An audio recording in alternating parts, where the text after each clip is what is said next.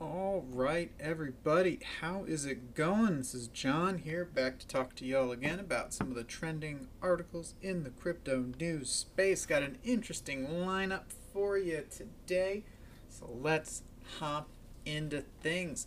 First up, good old Zilliqa putting out a little bit of a little bit of news. I try to keep my eye on these guys. They've been doing some interesting stuff. They're definitely a crypto to keep an eye on. But yeah, I was real surprised to see everything. Uh, you can check out this article itself down in the description. Uh, so let's dig into it. So they just announced a official digital certification partnership with NextID. It's a Singapore-based digital identify identity sorry management specialist. Next ID's web-based certificate and collectible issuance service, NextCert TM, will be utilized across the Zilhive educational workshops in conjunction with institutions of higher learning, vocational courses, and upcoming marketing or fundraising campaigns. So basically, you're going to be able to issue digital certifications on the blockchain. These uh, certifications for individuals' achievements or showing up for things will take the form of what they're calling attestations which be created by an issuer and granted to one or more recipients. So if you got a classroom full of people, bam, there you go. These attestations are encrypted and anchored to the blockchain. Together, these mechanisms provide proof of identity, ownership, and authorship, which is pretty useful for a myriad of different business use cases and academic. Get yourself a digital bachelor's degree, get yourself a digital certification, prove to your professor that you did go to that incredibly boring lecture on oh, post Roman religion in medieval Europe. Whew. And you definitely didn't fall asleep, but you were there. So this will enable issuers to routinely publish attestations in the form of these digital certificates. They can be produced in a batch at a reduced gas rate, so it makes it pretty cost-effective option for people who are looking to migrate over to these digital certificates. Um, they've actually already partnered with NextID in their social pay-based fundraiser for the Singapore Red Cross, so they're, they're working over there. Uh, their participants were able to nominate a COVID hero or heroine who would receive a customized certificate of appreciation secured and stored on the blockchain. Uh, not really useful for anything other than they got to do a little bit of stuff and be like, look at what we did. Woo! Like, that, that's really all it is. It's cool that they're doing it. Um, and this is definitely some interesting practical applications that they're going to be able to bring to the bring to their crypto and their blockchain. Uh, I, I love it. Just uh, that was definitely a little just a PR stunt. That's all. Uh, so both NextID and Zilliqa see tremendous potential in the blockchain-powered digital identity sector. There's a few different reasons. Social distancing and everything as a result of good old coronavirus have made it all the more evident that models of work and education will significantly change. Uh, if you know any teachers in your life, you know it is crazy. I know a college professor and two middle school teachers, and all three of them are doing drastically different things as a result of this. Um, and then also the global blockchain identity management market was valued at approximately 107 million in 2018 and is expected to hit about 11.5 billion by 2026. So there are a lot of people who think that this wave of verifying your identity on the blockchain is going to be the next big thing. I know Cardano's working on it. Um, Zilliqa's obviously working on it. I want to say VeChain's doing some stuff with it. So it's definitely going to be something that a lot of cryptos are going to start exploring and enabling. I, it just makes sense. Um, you know, in the United States, we use the Social Security card, which has become basically your Nash federal ID number, which is not what that system was originally intended to be. Uh, it's become this super secret number that you need to keep, you know, really well protected, but at the same time, any place you work, bank, or uh, get yourself insured through is going to require you to give it up. So having something like this that's blockchain enabled that you can show what the business needs or what the insurance company needs and you can keep that private and safe on the blockchain is going to be a huge thing. So I really like that a lot of places are exploring this and good on Zilliqa. So hey, let's hop on over then, take a look at Aave. Next article up just hit $300 million worth of flash loans. Dear Lord uh, introduced a slew of new features this year. In fact, we've talked previously, they're going to be launching their Aave version 2 at some point before the end of this year, maybe early next year. I'm trying to remember and I can't. Uh, but they're testing out decentralized governance and third party backed loans. Uh, these flash loans that we're going to talk about in this article are increasingly being used in novel ways, thanks to services making it easier to combine DeFi components with no coding required. And that is gonna be the big thing. The last thing we need is for random people trying to code. Um, but yeah, no, uh, looks like MakerDAO is one of the biggest ones in there. You know, these flash loans on Aave, th- there's a huge appetite for these products that they're putting out. Um, so the loans are only issued these flash loans if the borrower can repay the amount back within one block. Otherwise, it fails. Uh, it's used by traders in like arbitrage transactions, so they profit by purchasing and then immediately selling the asset to a different buyer at a higher price. So essentially, they become an automated middleman. Um, Arbitrage traders are what keep prices on automated market makers like Uniswap and Balancer in line with market prices. So if they see a deviation, they pounce on it, make their money, and bring the market back into balance.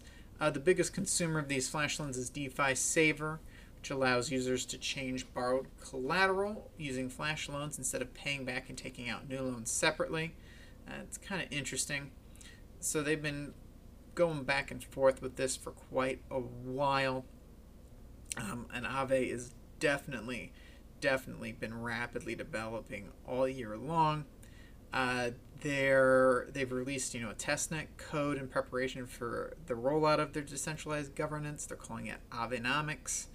Uh, yeah, it all they're you know they're looking at credit delegation capabilities so users can take out loans using collateral by like third party liquidity providers and all these different things. It's quite interesting. It's one of the largest DeFi projects out there in the space, and these flash loans are pretty unique to them. As of right now, I'm sure many imitators are working on it, but it's definitely something that is it's gonna make Aave huge. I mean, Aave is already huge, but the amount of work they're putting into their product um, and their community is only going to pay them dividends my opinion. So, uh, taking a look now at Chainlink for article number three, uh, they just got a pretty big deal with Synthetix, one of the uh, DeFi competitors to Aave.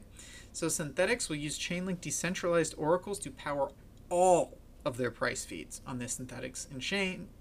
It's moving away from centralized oracles as it heads towards fully decentralized governance. So Chainlink is going to be the provider for Synthetix, which is pretty cool. Uh, they announced it today. Uh, price oracles for all assets, including price feeds for all synthetic assets on the exchange, will be moving to Chainlink. For those of you who don't know, Synthetix generates these synthetic assets as tradable tokens on Ethereum with prices for different uh, quote unquote synths pegged to real world assets, from crypto assets such as Bitcoin or Tron's tokens to currencies like the British pound or euro. Um, they're also talking about, you know, tying it to assets like oil, food, commodities, and, and other currencies. So it's pretty interesting, in my opinion, all the work they're going to be doing on this. They announced in June more details for plans to eventually cede power to the holders of the SNX protocol token, but they haven't set a date for full decentralization of Synthetix governance. But the switch to full and total Chainlink integration marks a major milestone for the synthetic protocol, which until today relied heavily on oracles built and maintained by the internal development team. It also is a huge milestone for Chainlink itself. It's kind of a we win, you win situation. Synthetix gets to, you know, show off how decentralized they're becoming, moving away from what's being done and maintained by their internal development team so they can start pushing things out to the community faster, and Chainlink gets another notch in their belt. It, it's a win, win, win, win, win.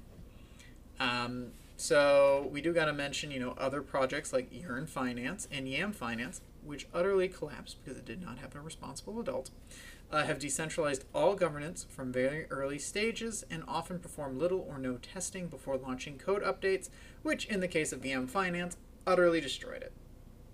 Yearn's doing okay for now. Uh, in fact, they're doing freaking phenomenal. Uh, the synthetic statement outlined the testing process applied to Chainlink oracles over the past several months, ensuring the supply of pricing data for different assets can scale with the demand as new synths are added to the platform. So it looks like they've been working on this for a while and they're finally just letting us know.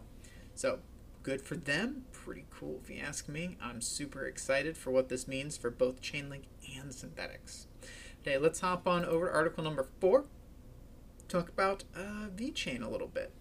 So, in an interview with Forbes, Anna Gedda, the head of sustainability for the H&M Group, which is a fashion uh, group for all you guys out there, uh, it set out the vision for the H&M Group and revealed more details about the role VeChain will play in creating quote-unquote post-pandemic fashion. So, according to her, H&M Group faced a global problem when 80% of its stores closed due to the coronavirus. This led to a 50% reduction in sales, and they faced complex problems based around the health of their employees, the company profits, their supply chain. Um, so, Gedda emphasized in the world after the pandemic, it's going to be quite different. I do agree with that. Things have definitely changed in a way that uh, there's no going back from. The figures referred to above show that all industry players were impacted. In that sense, the digital phase of the industry has been and will continue to accelerate. So they're moving more and more things online. Uh, H&M's vision is a fashion industry with sustainable products that are accessible for many. Well, not accessible for all, but many. Mm, getting there. Uh, in this sense, the company will work with VeChain to increase transparency. So they're going to they're going to use VeChain to provide users with access to information that tells them when, where, and how a product was made. Not too dissimilar to what VeChain is already doing uh, for they did it with Nike and some shoes. Uh, they're partnered with Sam's Club and Walmart in China to track food from start to finish, as well as certain coronavirus testing implementations in Cyprus, I believe. So it's just another notch in VeChain's belt. What a what a world! And so the project that H&M and VeChain launched in early 2020, they call it My Story, uh, trademark. Uh, users are able to verify the authentic- authenticity of their sweaters and verified that they were made of sustainable materials. A lot of companies are moving this way because millennials, like myself, in our now I want to point this out, millennials are in their 30s right now. People in their 20s are Gen Z. They're in this boat as well. Millennials get talked about a lot because we're kind of in our quote unquote rhyme. Uh, though that is quickly fading, don't worry. But millennials talked about a lot because they're very interested in sustainable products and having a way to be like, you can see for yourself on this immutable blockchain that it was made sustainably and you can trace it back to the field it was grown in if you want. Burr, burr, burr. So, cool little thing for H&M. Uh, they're moving towards more sustainable products. A lot of companies are doing that. One, it's good press to talk about how green and sustainable you are.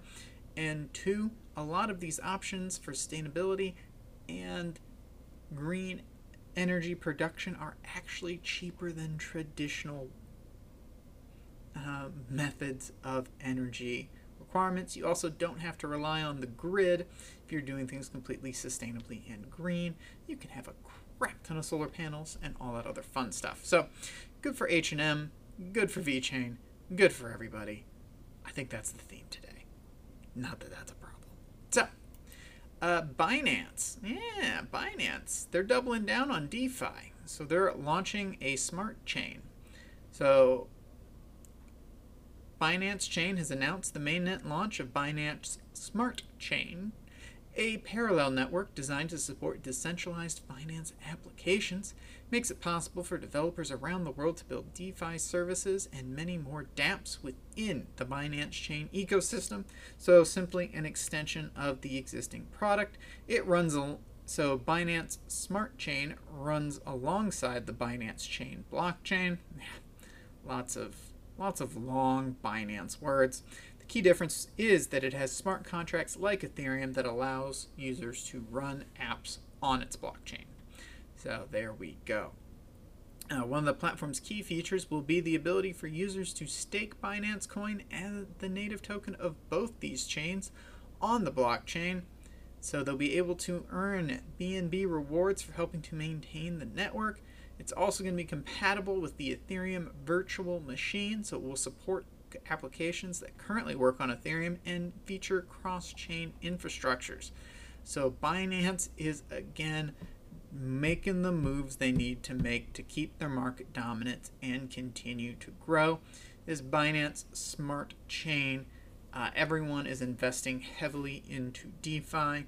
It's kind of crazy to me the parallels between 2017 and now um, ICO craze was starting to really, really dig in, and I feel like DeFi is really, really starting to dig in right now. So I'm very interested to see where this goes.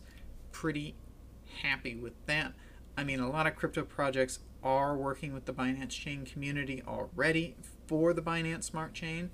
Uh, Aave's working with them, Swipe, 1inch, uh, Breeder Dodo, and dForce oh god, I love that Twitter handle, Breeder Dodo. I will have to check that out off off off video so that way I can see if it's a legit thing or not.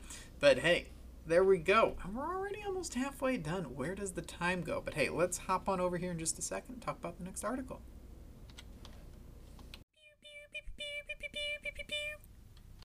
All right, so uh, jumping right into things, the U.S. Federal Reserve is a little little thing I just wanted to mention because it just shows again how cryptocurrencies with their more deflationary nature are uh, gonna be looking pretty good here soon.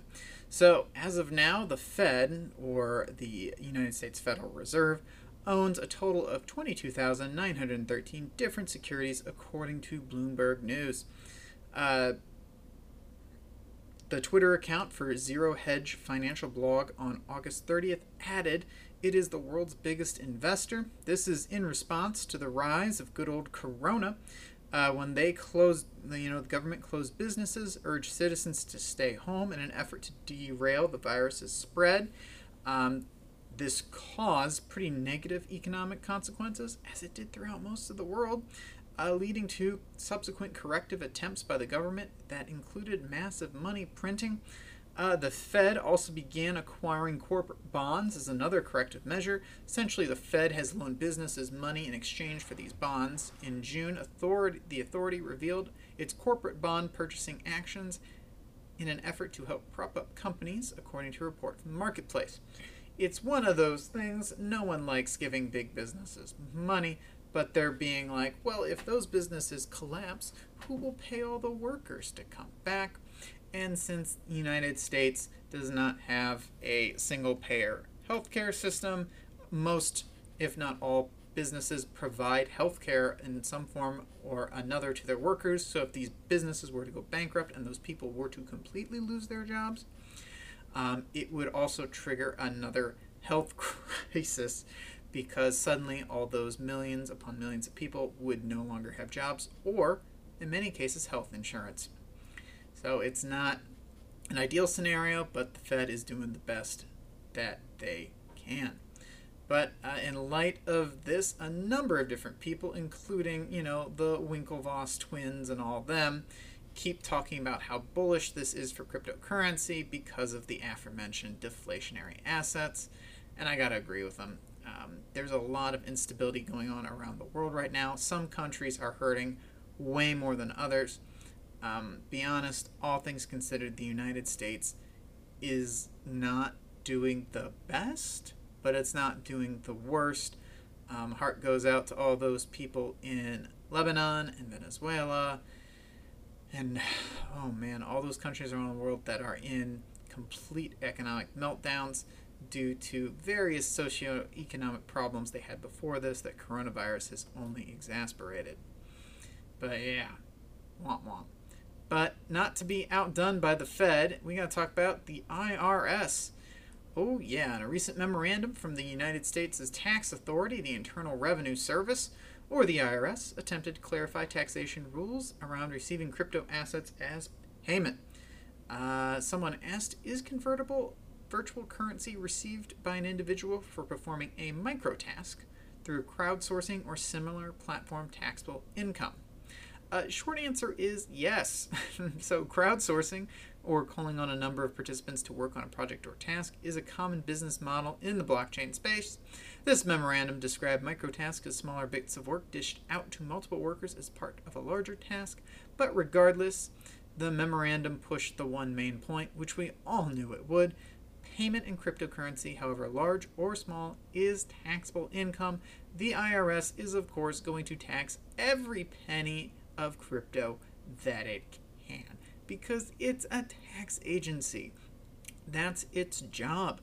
Unless, say, a government the government steps in and updates the rules and laws about what they can and cannot tax, they're just gonna kind of do their thing. And as we all know, this Congress, whether you're a Republican or Democrat or an independent, we can all agree Congress ain't doing too much. So, the IRS has increasingly tightened its overwatch on crypto in recent years. One of the latest developments sees 2020 U.S. tax forms asking citizens to disclose if they have interacted with digital assets at all over the course of the most recent tax year. I do remember seeing that question and I hit yes. I filed my crypto taxes considering I mostly buy things and I don't really sell things. I didn't have much taxable income to report because I'm not selling things. I'm just buying them. Um, I, you know, buy USDC or Tether and then convert that into the crypto of my choice. So while I do have to file that I did that, because that is a transaction, because stablecoins do not appreciate in value, I am only taxed on the appreciation of the asset, which is zero, so I'm not taxed. So, meh. but you do have to do it. You do need to file your taxes. Don't let anyone tell you you don't need to. Um, the last thing you want is 5, 10, 15 years down the line getting hit with something. I doubt it'll be that long, but you know what I mean. Just pay your taxes up front. Mistakes happen, but uh, there's a difference between a $5,000 mistake that happens once and a $30,000 mistake that happens eight years in a row. They're going to come after you in very different ways. So, that's your little warning for all us U.S. citizens, keep an eye on the IRS because everyone's still trying to figure out exactly how they're going to tax these things. Uh, and then hopping on over to Coinbase, they're going to be doing something similar to Binance Launchpad. They're developing a token launch platform to allow startups to launch their own tokens. Uh, Brad Armstrong, founder and CEO of Coinbase, said they're probably going to call it Coinbase Launch or something like that. Uh, they haven't completely set uh, decided on the name. It's a way for anybody who wants to do a crypto startup to come in and say, all right, I want to issue a token. Maybe I want to raise money. Maybe I just want to use it to build my community. Uh, essentially, Coinbase would build the platform to launch tokens, but uh, they're not going to be hands off about it. They want to help with the step by step process of functionally executing on those plans. I'm sure that also means they will uh, get a nice chunk of whatever cryptocurrencies they create. It makes sense if the cryptocurrency succeeds, Binance, I'm sorry, Binance, Coinbase gets to improve their bottom line. and the token gets to succeed, and it's more likely to succeed because it has a big name like Coinbase backing it and helping its development along. Uh, however, the, he didn't comment on when we might see it go live or if they're looking for any, you know, people to submit applications or if they have any candidates or anything like that. They're just saying, yeah, we're looking at doing it and it'll probably happen at some point. But exactly when remains to be seen. But hey, uh, we're getting close to the end here, but I did want to touch on this. Uh, decentralized exchanges, or DEX, volume rose 160% in August to 11.5 billion. So yeah, aggregate trading volume on these DEXs hit that number in August, up from 4.5 billion in July. So it over doubled, probably backed by the intense enthusiasm for good old DeFi applications. A leading decentralized exchange platform Uniswap hit a 283% volume increase in August, uh, hitting 6.7 billion after topping its July record less than two weeks into the month. Dear Lord. Along with aggressive volume growth, Uniswap reported an almost 100% increase in total trading pairs listed on the platform, totaling 6,867 as of Monday. Uh, the design of the platform allows any users to create a li- and list a token. So it's pretty easy to do and it's exploding. Like things are going insane. I'm very excited to see how things continue. But yeah, just more and more insane numbers being posted. And then to round things off, good old Pornhub, they're now accepting Bitcoin and Litecoin as payment for its premium services. Uh, they started accepting Verge back in 2018. I remember that and being like, okay, whatever. Uh, they later added several other cryptocurrencies, but this is their first foray into the big boys. Uh, it was founded, this website is a year older than Bitcoin. It was founded in 2007 in Montreal, Canada. Uh, in fact, a lot of the original uh, crypto people, including Satoshi Nakamoto, thought that this was going to happen way sooner. Uh, Satoshi Nakamoto himself voiced this opinion back in 2010. Uh, Bitcoin would be convenient for people who don't have a credit card and don't want to use the cards they have, either because they don't want the spouse to see it on the bill or don't trust giving the number to those guys, or are afraid of recurring billing. So, yeah, good for them, I guess. I don't know. It's just another example of Bitcoin being integrated around the world. Uh, let's take a look at where things stand in the top 10. Now that we're done with the articles, Bitcoin is kicking around just around 12k. Ethereum's at 482 bucks. Tether's up at number three again. XRP's up 5% though, 29 and a half cents. I got a feeling uh, the XRP bulls are gunning to take that number three spot back. Chainlink's pretty flat, but holding steady at 16 bucks. Bitcoin Cash is up 4%, Litecoin's up 4.5%, Bitcoin SV's up almost 5%, Binance Coin's up 7.8%, probably due to that aforementioned Binance Smart Chain announcement, and Crypto.com coins up 2%. And then kicking down there at number 11, oh man, Cardano's up 2, EOS is up 8, Tezos is up 6, Tron is up 20.36, probably still due to uh, what we talked about in the last video, his uh, integration of Band into JustSwap and the Sun Market DeFi platform. What interesting times we all lead.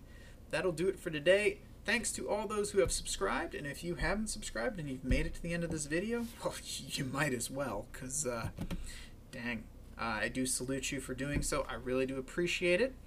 Um, and as always, take a look down in the description, check out links. Uh, that way you can read the articles yourselves. I do summarize them, uh, but there's a lot that I don't have time to get into, so please check them out for yourself. Do your own research. Um, yeah, so with that being said, my name is John, and I appreciate you listening, and I will be talking to all of you soon.